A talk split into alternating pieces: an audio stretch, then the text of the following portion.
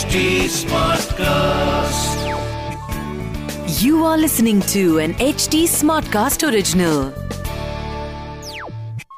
जय श्री राम पिछले एपिसोड में हमने सुना ऋषि भरद्वाज ने भरत और वशिष्ठ ऋषि को परंपरा अनुसार वेलकम किया उनका स्वागत किया फिर उन्होंने भरत से कहा मैं तुम्हारी और तुम्हारी सेना की आव भगत करना चाहता हूँ भरत सोचने लगे इतनी बड़ी सेना और इतने हज़ार पशुओं का खान पान रहना ये ऋषि कैसे कर पाएँगे? लेकिन आगे जो हुआ, किसी जादू से कम नहीं था।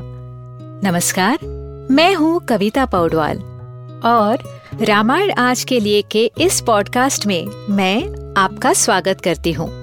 इस पॉडकास्ट में मैं आपको मूल वाल्मीकि रामायण, यानी ओरिजिनल रामायण की कहानी तो सुनाऊँगी पर हम साथ मिलकर ये भी समझेंगे कि आज के लाइफ में इस रामायण का क्या रेलेवेंस है।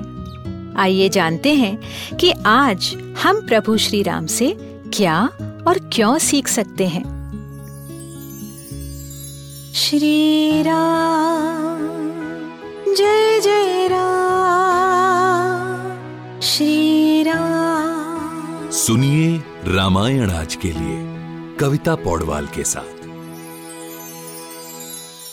इसके बाद ऋषि भरद्वाज ने पूर्व दिशा में बैठ के एक ऐसी पवन को, एक ठंडी पवन को बुलवाया, जिसमें मीठी मीठी खुशबू थी और जिसे छूते ही बहुत अच्छा महसूस होता था। हर तरफ़ ठंडी हवा चल रही थी, गंधर्व गा रहे थे, अप्सराएँ नृत्य कर रही थी। चारों तरफ़ विश्वकर्म के बनाए सफ़ेद रंग के महल थे। हर एक महल में सैनिकों के लिए चार कमरे और उनके पशुओं के लिए अस्तबल या स्टेबल्स बने थे। महल में पालखी, शैया यानी बेड खाना पीना भरपूर मात्रा में रखा हुआ था।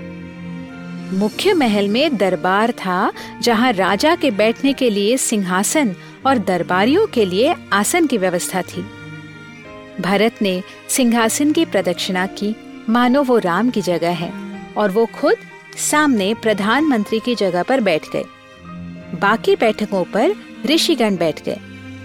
फिर कुबेर के महल से सोने के रथों में बैठकर हज़ारों युवतियाँ आईं, जो सेविकाओं के रूप में सबकी आवभगत करने लगी। आकाश से फूलों की वर्षा हो रही थी। जहाँ नज़र जाए, वहाँ हरियाली थी। और खिले हुए फूलों से सजे पेड़ थे। हर सैनिक को औषधियाँ, उपटन, चंदन लगाकर नहलाया गया। उसे नए वस्त्र और रत्न के आभूषण पहनाए गए। सैनिक, जानवर और माहूत, इन सब की थकान कुछ ही घंटों में पूरी तरह से उतर गई। इतना मनमोहक वातावरण हो गया था।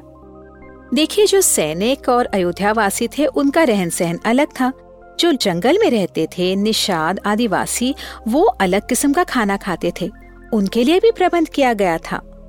कंद, मूल, मांस अलग अलग मिट्टी की हांडियों में पकाया गया था। जो महल के रूम्स थे, वो किसी मॉडर्न जमाने के स्पा की तरह थे।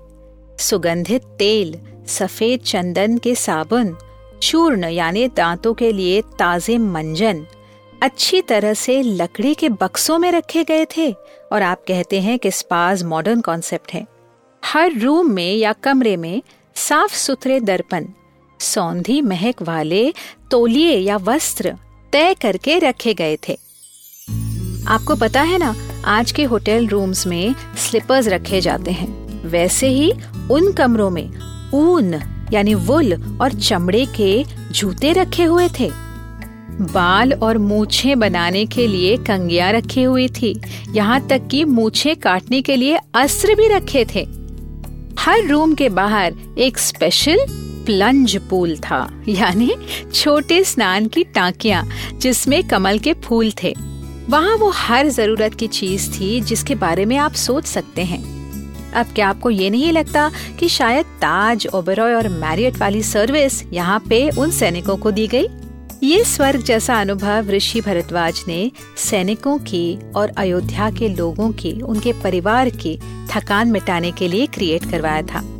अयोध्या में हुई उथल पुथल दशरथ की मौत, वन की यात्रा, इन सबसे जो उन्हें थकान हुई थी, उदासी महसूस हो रही थी, वो इस अनुभव से दूर हो गई।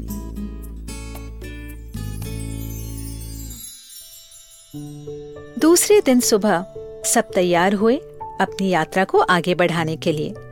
आखिर इन सबसे ज़रूरी था राम के पास पहुँचना और उन्हें वापस लाना। फिर भरत ने अयोध्या वासियों के तन मन की थकान मिटाने के लिए ऋषि भरद्वाज को धन्यवाद किया और विनम्रता से राम तक पहुँचने का रास्ता पूछा। भरद्वाज ने बताया, उनके आश्रम से दूर दो योजन यानी ट्वेंटी माइल्स पर चित्रकूट पर्वत था। उस पर्वत की उत्तर दिशा में मंदाकिनी नदी बह रही थी। वहीं से एक चौड़ा रास्ता दक्षिण की दिशा को जाता था। वहाँ से भरत अपनी बड़ी सेना को ले जा सकता था। जाते जाते भरत के साथ आई कौशल्या, सुमित्रा और कैकई ने भी ऋषि भरद्वाज को वंदन किया। भरत ने प्रेम से अपनी माओ की पहचान कराई। लेकिन जब कैकई की बारी आई तो भरत ने कहा ये अभागी कैकई हैं और मैं उनका अभागा बेटा हूँ। कैकई भी अब अपने किए पर पछता रही थी और दुनिया के तानों ने उन्हें और भी सेंसिटिव बना दिया था। इसलिए ऋषि भरद्वाज ने भरत से कहा कैकई को दोष मत देना। राम के वन में जाने का प्रयोजन भाग्य ने किया है। ये कैकई तो केवल एक निमित्त है। आगे जाके श्री राम के हाथों बहुत महत्वपूर्ण काम होने वाला है। आगे की कहानी सुनने के लिए हमसे जुड़े रहिए। रामायण आज के लिए के पॉडकास्ट में, जहाँ हम श्री वाल्मीकि रामायण जी के साथ सफ़र करते रहेंगे। इस पॉडकास्ट को लिखा, नरेट और रिसर्च किया हुआ है मैंने, यानी कविता पौडवाल ने। इसका ट्रांसलेशन किया है श्रीमती प्रतिमा माणिक ने।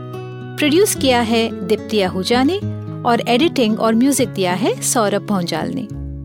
फॉर अपडेट्स ऑन रामायण आज के लिए follow H T smart cast on Facebook Instagram Twitter YouTube and link अगर आप मुझसे कोई सवाल पूछना चाहते हो तो मेरे Instagram handle at Kavita dot Paudwal पर पूछिए।